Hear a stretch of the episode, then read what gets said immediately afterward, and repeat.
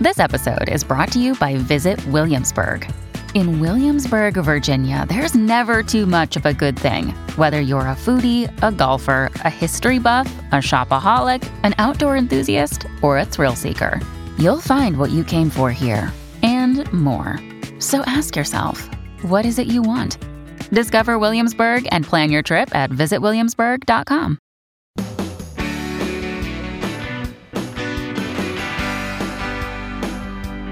Great to have you here on the Clark Howard Show. You know, our mission is to serve and empower you so you make better financial decisions for your life. And I thank you for listening. I hope you'll subscribe if you like what you hear. And in today's episode, I'm going to tell you why Godiva closing all its stores in the U.S. serves as an actual warning for your wallet. And it's not about chocolate. But first, I want to talk about something many people have been doing in the last year, and that's moving.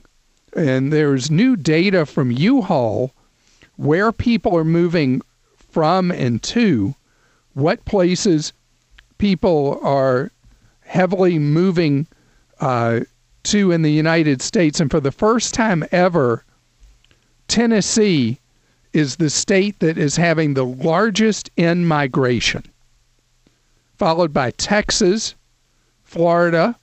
And you think about Texas, Tennessee, and Florida, what do the three of them have in common? Anyone? Anyone? Anyone want to guess? No state income tax. That is right, Joel Larsgaard. And you would think that that explains why those three states would be the ones having the most in migration. But then you look at the other states that people are moving into very heavily, and it has nothing to do with having no state income tax. Ohio is seeing the fourth largest in migration in the country. Now, think about that. That's what used to be called the Rust Belt, but Ohio has a number of things going on, economic conditions that are leading people to move into the state of Ohio. Arizona, Colorado. Now, what actually is in common with Texas, Florida, and Arizona? Wonderful warm weather. And in terms of uh, Colorado, Colorado's just in. Colorado has been in for so long. A lot of And- sunshine, though. What's that? They have a lot of sunshine. They do have a lot of sunshine. They got those beautiful mountains. Uh, it is a recreation mecca. And, you know, traditionally, Colorado has, in survey after survey, has had the most fit people in the United States. Now, where are people not moving to? Number one in uh, low migration or out migration, California. Now, a lot of people would say, oh, it's because of taxes in California. And if you're rich, California kills you with tax. But do you know that, according to research done by Kiplinger's, California actually doesn't have high tax burdens for the typical taxpayer? That they are actually very moderate taxes. So it's not all tax. You know what it is generally with the states that people are out migrating from? Housing costs. State after state that people are doing out migration from, it's the cost of what it is to put a roof over your head, either as a renter or a homeowner, is the key factor that is making it undesirable to live in a lot of places. And so there are a lot of factors involved in where people locate, taxes being one of them. And obviously, one, two, and three Tennessee, Texas, and Florida. No state income tax in any of them. But Texas overall does not necessarily have a low tax burden, has extremely high property taxes because the money's got to come from somewhere. Florida benefits from all the tourist dollars that subsidize the operation of government in the state of Florida. And so that's been a real booster for them. Tennessee has very high sales taxes, but then in turn, no income tax. So the no income tax, though, is very, very attractive as a feature. And uh, you might be surprised if you look at this list, and we'll have a link for you on the podcast notes where you can link to the full list where various states rank that would not necessarily be where you would expect. But a lot of the in migration that is happening, like in Texas, the population overwhelmingly is going to the big four Austin, San Antonio, Dallas, and Houston. And that has been the general trend. Tennessee, Nashville is getting the big population in migration. And in state after state, people are being attracted to pleasant environments to live in and affordable housing and jobs that are concentrated in big urban metro areas. Um, one thing that comes with a move be very careful when you hire a mover. Yet another report just came out in the LA Times about the horrific problems people are having with movers. There are a lot of uh, mob run moving organizations. This is something who knew that organized crime would so heavily infest the moving industry. But for the last 40 years, the moving industry has had a big problem with organized crime. There are legitimate players in it that do not cheat you, that do not steal your possessions. You have to be very careful in hiring a mover, how you get a quote, uh, where you find a mover. And one place you should go to is moving.org and look at a pro mover, which are the movers that have agreed to live by a code of ethics, a procedure for quotes, and how to handle disputes if there are problems during or after a move. It's time for your questions for me that you post at clark.com slash ask. And Krista, what you got for me?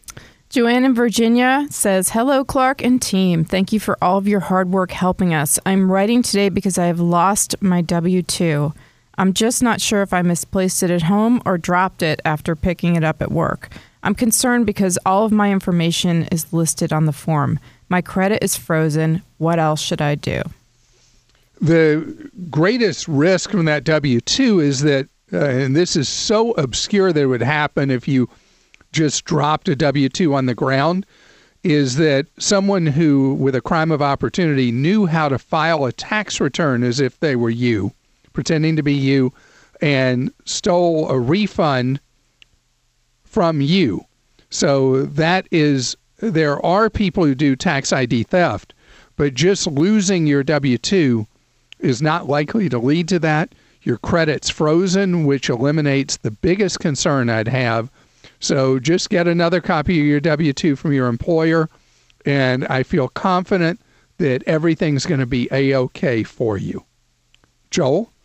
Clark Jean in California says we have a CD that's nearing maturity. It's with a credit union in a city where we used to live, 350 miles away.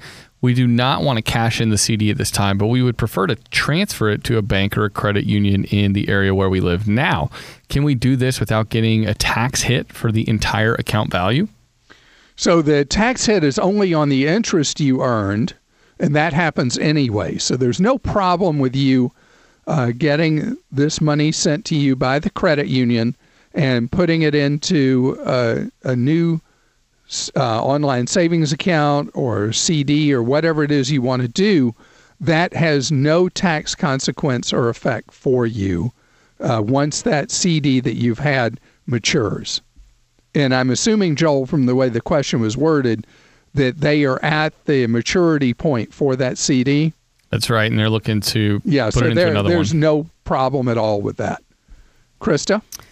This is from Barbara in Florida. I just received my replacement Visa card that fraud had occurred on and have not activated it yet. I'm also carrying another credit card that was recently renewed, but I have not activated that either. Is this a bad thing? Should I do this immediately? You want to you want to go ahead and activate these cards so that they uh, the issuers don't decide, hey, this person's not using these cards. Uh, we're paring back our our credit card risk, and so we're going to close these accounts. So you want to go ahead and activate them and have them available. And please use your cards at least occasionally that you have so that you're not somebody who the credit card company, the bank decides, you know, this person's surplus, we're getting rid of them. You don't want to lose your available credit. Joel? Clark Todd in Washington says, I recently refinanced my home to a 15 year loan at 2.75%. During the process, the mortgage company made an error, and rather making rather than making the loan for two hundred seventy thousand dollars, they did it for hundred and seventy thousand uh, dollars. It appears that after months of stress and threatening a lawsuit, that uh, that it's going to stand, and I'll save hundred thousand dollars on this loan. Would it be best for me to pay off that mortgage as early as possible and increase my contributions to my four hundred oh one k, or pay off the uh, new car loan that I got as early as possible? Wait, wait, wait, wait, wait, wait, wait, wait, wait, wait, wait, wait my head's about to explode. so this was a refi, right? Yeah, a refi, and apparently Todd is going to have a hundred thousand dollar less in outstanding mortgage balance. Than Todd, how could that happen? Because the new lender had to pay off the old lender. So this is something that lawyers refer to as unjust enrichment. That you have received an $100,000 benefit you're not entitled to. I'm just completely befuddled that nobody has figured out how to make this right with you not getting a $100,000. You didn't win a lottery here. This is just bonkers. Um, wow. I, I don't even know what to say because I can't imagine that that is the end of the story that you just got an $100,000 gift. But if we're going on that assumption, and you have a loan at 2.75% and you owe 170 on it, you were prepared to pay what it would have been if it was a $270,000 balance. Uh, you could pay additional principal every month towards it using what you would have paid in your original uh, expected payment and greatly reduce that debt. But if you have any other debts that carry a higher rate of interest, they would be a higher priority. If you're not funding a Roth IRA, that would be a higher priority because over time you're going to earn more than 2.75% on a Roth IRA than what you're going to save in interest paying it towards the balance of that mortgage. So I would say that uh, there are other priorities that would potentially come first before you would prepay principal on a 2.75% mortgage. And from News of the Weird, that is the weirdest mortgage situation I think I've ever heard. Wow, Krista. Um, Tom in Florida says we have been loath to mail in passports for renewal due to concerns with COVID governmental shutdowns or slowdowns. Should we be concerned? Well, if you're not traveling anytime soon and it's time to go ahead and renew your passport, it doesn't matter if they slow walk renewing your passport. And that way you go ahead and get it done at regular prices instead of later saying, hey, it's, it's okay to travel now. We need a passport tomorrow. And then you have to pay all those extra fees.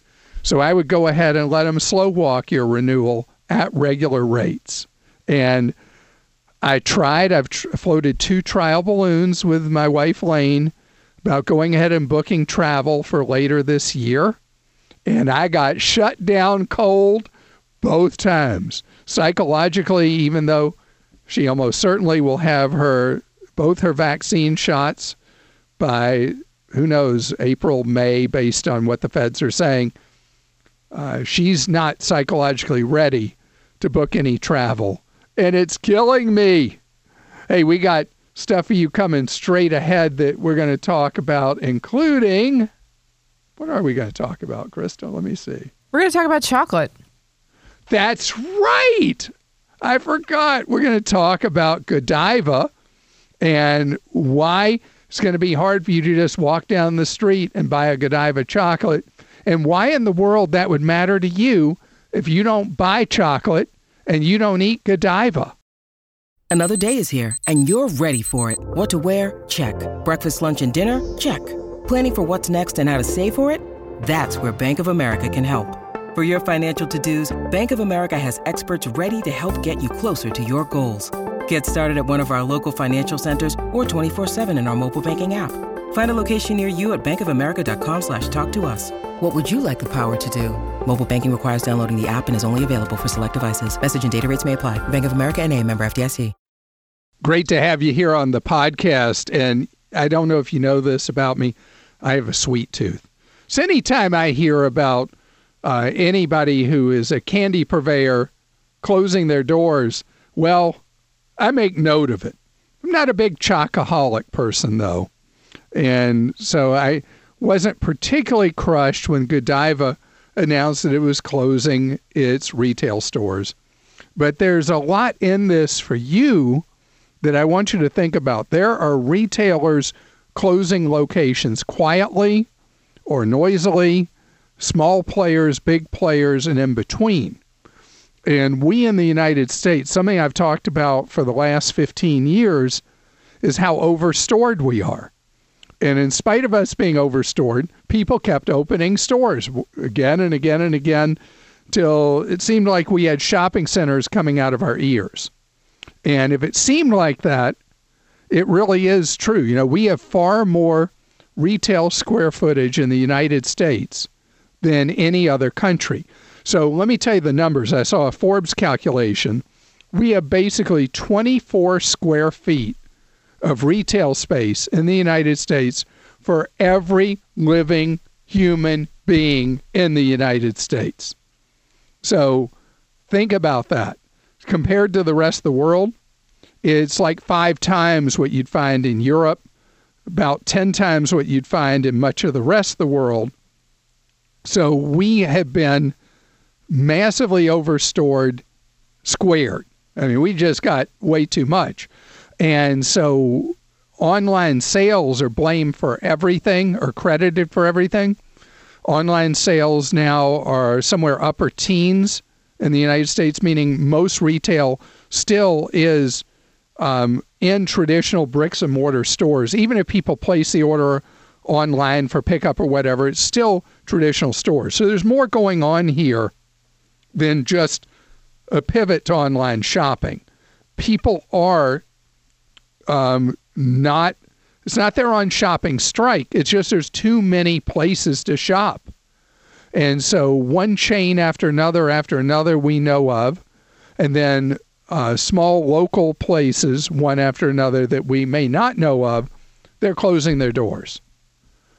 And a lot of people received gift cards at Christmas time for various retailers. A lot of those retailers aren't going to make it to spring. Use those gift cards. Use them before the retailer ceases to exist. You know, all of us get gift cards as gifts. And, you know, I talked last year, um, actually a year and a half ago, not quite, leading into Christmas season 2019.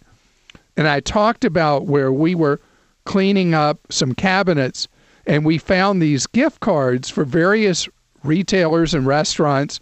And I was so embarrassed that I had five gift cards for different places that had gone out of business. Five that had gone unused. So do what I say, not what I failed to do myself, and use those gift cards. Now, when I make a mistake like that, I have logical consequences for myself. And generally, I don't eat for a few days or something like that to make up for it. Not really. But I just want you to know that retail and obviously the restaurant business as well, very unstable in the United States. And gift cards are a rapidly depreciating asset that can depreciate to being worthless before you know it. It's time for your questions. You posted for me at clark.com slash ask. And Joel? Yeah, Clark, let's get into some questions. David in Kentucky says, Clark, I don't want to sound too morbid, but when you die with an outstanding auto loan, what happens? I was told by a car dealer that they go after the next of kin for the money that's owed. I don't believe that personally, but I think at the time he was trying to persuade me to lease an automobile. Thanks for all you do.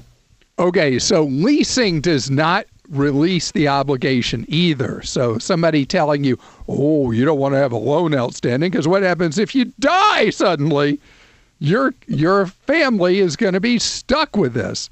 And then tell you so that's why you should lease when it can actually be worse in a lease in that situation. So here's how this plays. So, first, I'm glad you were able to post the question because it means you're still with us. Second, I hope you live a good long time.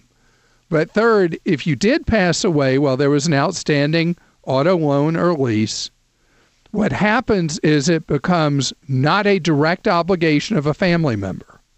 What happens instead is if you die with a will, your executor, or if you die without a will and the court appoints an administrator, is the one who's responsible for figuring out what you have and what you owe. And there are certain procedures, depending on the state, with money that can be paid out to, like, a surviving spouse or something like that, that comes before any debts that an estate would have. And then after that, the responsibility of the executor is to settle up debts that an estate has, and then the money that's left after that pay to the heirs. But that vehicle, if there's no assets to be divvied up, that vehicle loan or lease does not pass as an obligation to any family member. And so you don't have to worry about that. And the car dealer uh, took advantage of you by cre- creating that very dark scenario that you would be stuck with it after, or your family would be stuck with it after you were to pass away. Krista? Well, speaking of stuck with it, this is from David in Ohio. I'm having a problem canceling my home security account. Yeah. I called them last May to cancel my service. Soon after, my control panel was dark, so I assumed the account was closed. Then in January of this year, my control box, it's this month, my control box came back on. The company said that they ne- never received the DocuSign form, which they said they emailed to me. I never saw the email. They have now sent me another DocuSign email. My problem is if I sign now, I may be jeopardizing my claim that my service should have been stopped in May. On top of this, my account was on auto pay and I didn't notice until now. I contacted my credit card company and had them dispute the charges. Talking with customer no service, all they're offering is to send me a new DocuSign form and no recognition of the past fees sent while my control box was blank. Do you have any recommendations? Okay, what in the world? Okay, so the burglar alarm industry continues to not make it clear with a lot of players which side of the law they're on. It's an industry that has had very honest, legitimate people in it and a lot of dirty, dirty, rotten scoundrels. I think about over the years how many complaints and problems we've had with the burglar alarm industry. Rule number one never, never, never, not ever sign a contract for monitoring. Let me repeat that. When should you never do it? Never, never, never, not ever. Um, there are a lot of people in it who just play dirty pool.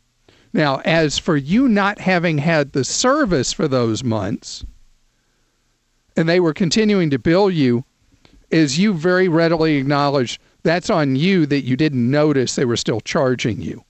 So, what I think would be reasonable is that they give you the next seven months free of service, since they charged you for something you weren't getting and then you terminate it at the end of those seven months because you paid for seven months of service you did not get.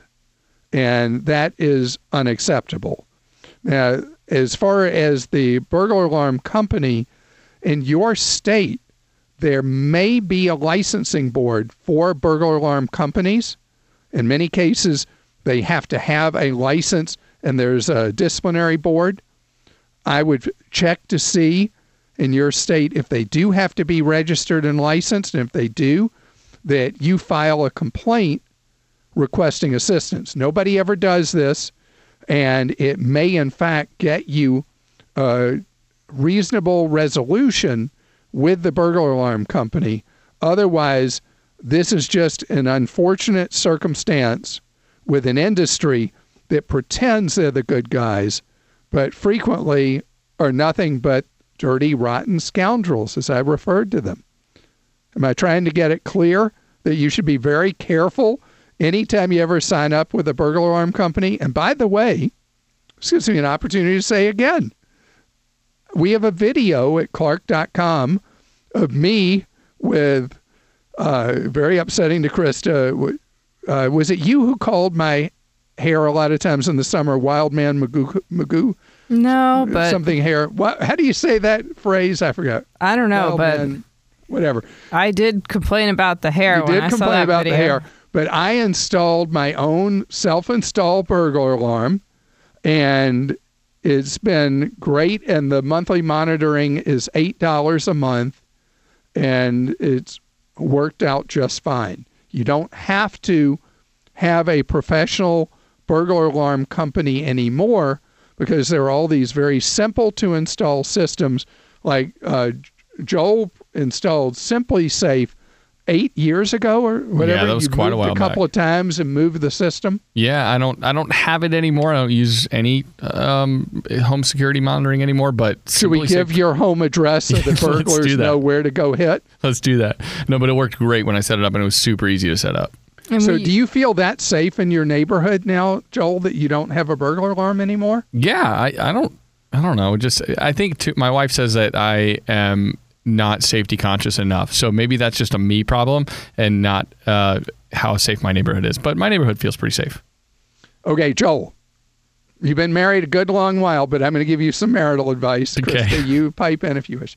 If your wife has said she doesn't feel safe, put in one of these self-installed burglar alarms for her. All right, so you know what we've got? We've actually got these little things you stick to the door and it's battery powered and it's it makes like a really loud noise if like we, we turn it on at night when we go to bed. So if someone were to try to breach the door, then we would hear it if it came open open if it's not supposed to be open. And that's kind of where we settled at. No monitoring, it would wake us up. But yeah, you're right. It's gotten so cheap. Maybe we maybe I should jump on that. Okay, I, did I do a good job with the guilt thing? you did a great job. My wife thanks you. Krista, you're just smiling through all no, this. I mean, I think you know, I I think whatever uh, Emily would like, she should have. That's all I'll say. Agreed. Okay, Joel, you All right. said it. Let's see if you actually mean it. All right, I'll let you know. I want to tell you that we love so much having you as part of our day on our podcast. And if you have found your way here, we'd love for you to subscribe, um, review us if you'd like, and know that if you need more advice, we provide free off the show advice, something we've done since 1993. And you can call uh, Monday through Thursday. The phone number to call for free off the show advice 470 284 7137. You can see more info about hours and all the particulars at clark.com slash CAC for Consumer Action Center.